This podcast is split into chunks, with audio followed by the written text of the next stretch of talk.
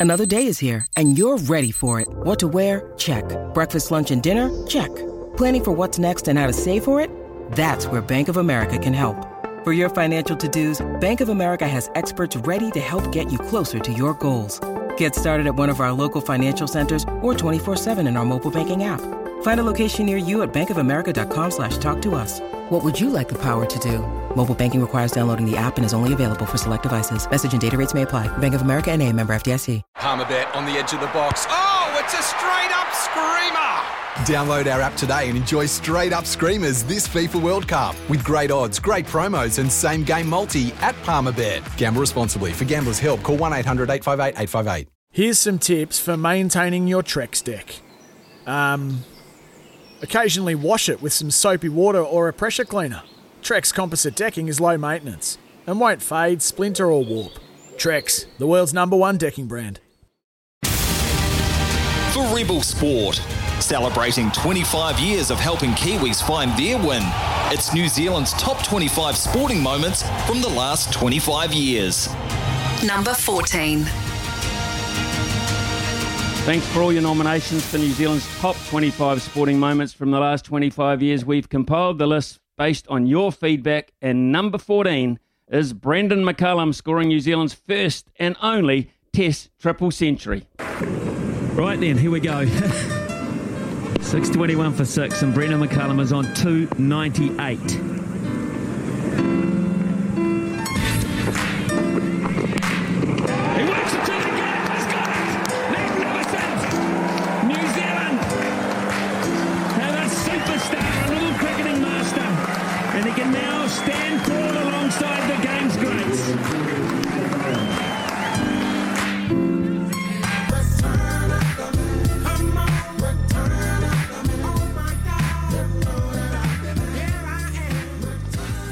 Well, it was really special. I've got to say, um, I won't say I cried, but I will say I was quite emotional about the, ho- the whole deal for a number of reasons. But uh, Brendon McCullum uh, stays on with us to, to spend uh, a few moments with us, just uh, recollecting that time in his cricketing life.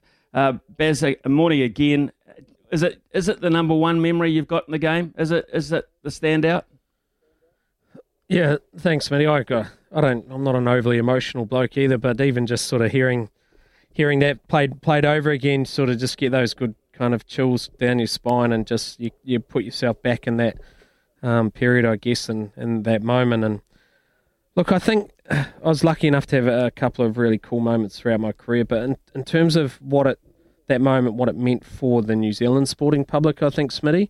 I think that was why what made it so cool, and, and the applause after we managed to reach 300, and you'll remember it vividly. It just went on and on and on, and no one sat down, and and people just uh, you could see a sense of relief that we got the monkey off the back, and um, know I felt a, almost a sense of embarrassment that it happened to be me who did it.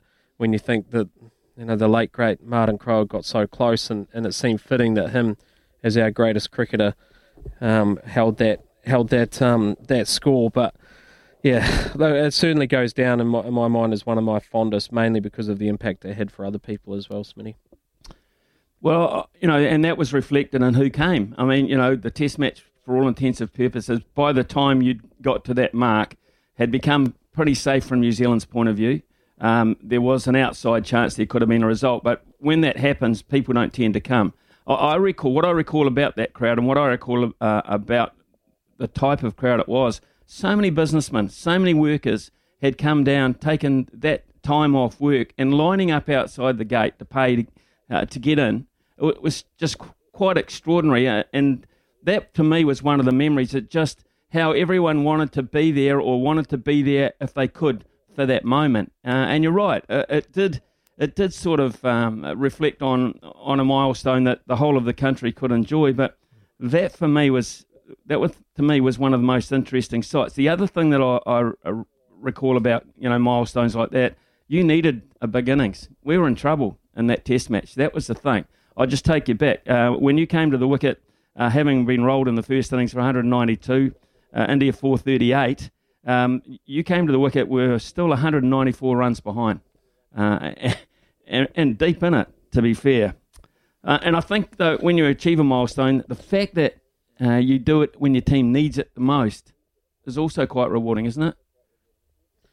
Yeah, definitely, mate. And I mean, we'd won the first Test match um, in Auckland, and so it was only two Test match series because no one would play us for more than two Tests at that stage, and and uh, we're playing against the number one Test team in the world in India, and we won that first Test, so it would mean so much to us to be able to try and uh, to actually tick off a series win. And I guess for my captaincy as well at the time, Smitty, I really needed a kind of line in the sand moment too. I'd sort of threatened but never really put any performances on the board as as a team for where we could sort of say, you know, what everything which we've been talking about have, was starting to come to fruition. And and I, I got out in the first innings. I got caught a mid off, which anyone that knows cricket is in a test match is probably not the ideal scenario when you're when you're on less than ten is to get caught at mid off trying to play a sort of uppish drive. But that was kind of I guess the way that that sometimes my, my downfalls would lead. But so I really it was it was so important that we not that we won the game or not even that we won the series as such, but we were shown to fight. And I, I constantly talked about and, and, throughout my time that I think the New Zealand public can handle New Zealand cricket team losing, but they want to see it play in a manner that they're proud of, which is an extension of the New Zealand people, and that even if we don't win, we fight and we ask more of the opposition than, than what other teams have previously. And so that was kind of our first mindset is we need to fight here. And BJ Watling, well, there's no greater fighter that I've played cricket with, to be honest, than BJ Watling. And and so he was kind of the one who actually got us together and sort of said, Baz, we can do this.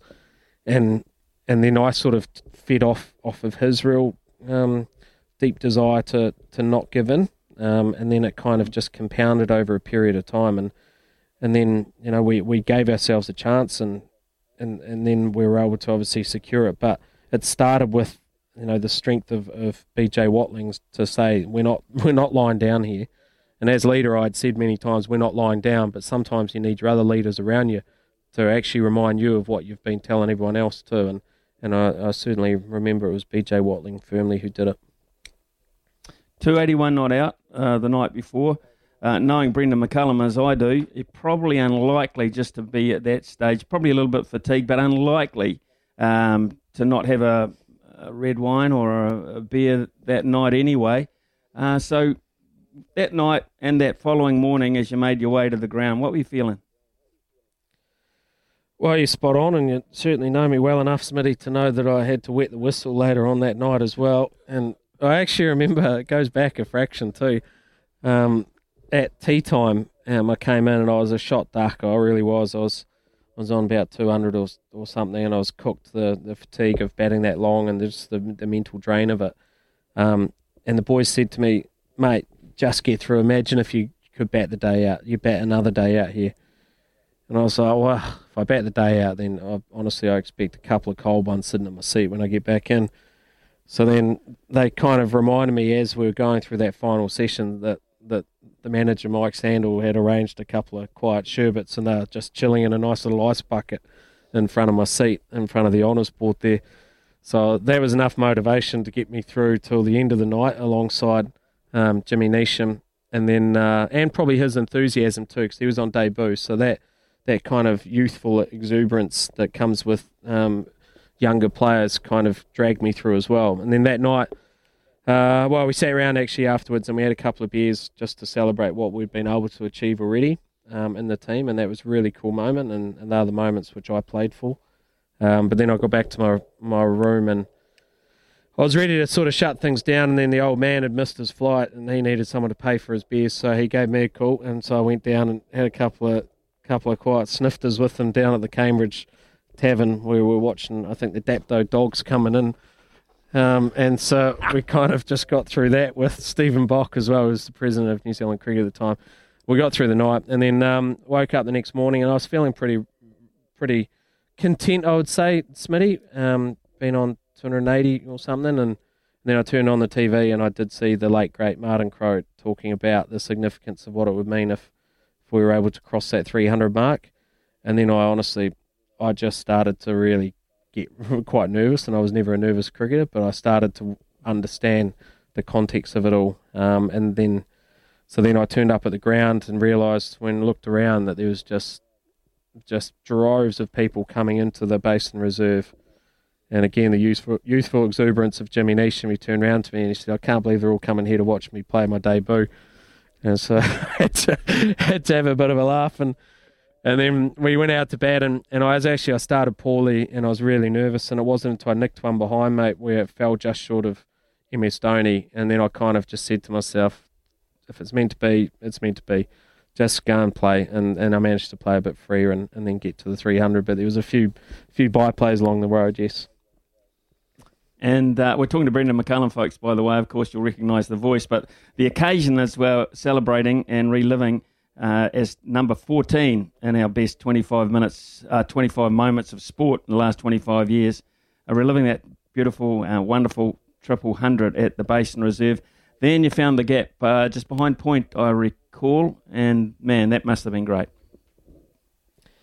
Well, it was because it was also a similar gap that Martin Crowe was going for when he was on 299 at that same same ground, and, and you'll know better than me, Smitty. It might even have been the same end, to be honest. And Mm, it so was. there was a, a real yes, oh, there you go. So it was. So there was a real symmetry, I guess, in in that moment for New Zealand sports fans and those who had supported the New Zealand cricket team over the decades which the which our our careers had crossed. So yeah, it was just a, a relief. It was probably just on or about off stump as well, and, and, and you know, there's an element of risk with that shot. But I mean, I- I've gone back and watched that moment a few times, and and you know, uh, when you call it and say gets it through the gap, and then uh, like I can remember that exact feeling, um, and and every time I hear that commentary, which is why when I heard it right at the start there, um, it just sends just sends shivers down down my spine, and just you do get quite emotional just because in your sporting career you,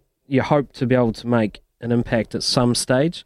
You have all these lofty dreams when you first come into the into the sport, but very rarely do they re- realistically play out.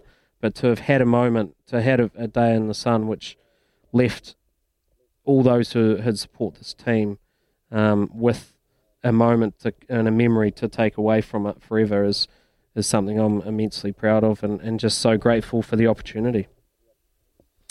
Well, Baz, uh, thanks very much for hanging on in there and celebrating with us. Um, it's a moment I'll never forget um, because I was there and able to, to talk about it too. Was just uh, Johnny on the spot. The luck of the draw for me to be able to uh, put my voice to it. So, hey, fantastic. Uh, enjoy uh, the rest of your, your day and continue to reflect a wee bit. Actually, it's a wonderful thing to have um, for your kids as well. That kind of footage and that, that kind of memory as well because when they were little, they didn't quite know what dad did for a job. And uh, when, when they listen to that, they'll know exactly why. Brendon McCullum, thank you very much for being number 14 on our best 25 sporting moments in the last 25 years. Thank you, sir. Sometimes needing new tyres can catch us by surprise. That's why Tyre Power gives you the power of zip pay and zip money. You can get what you need now, get back on the road safely, and pay for it later. Terms and conditions apply. So visit tyrepower.com.au or call 13 21 91.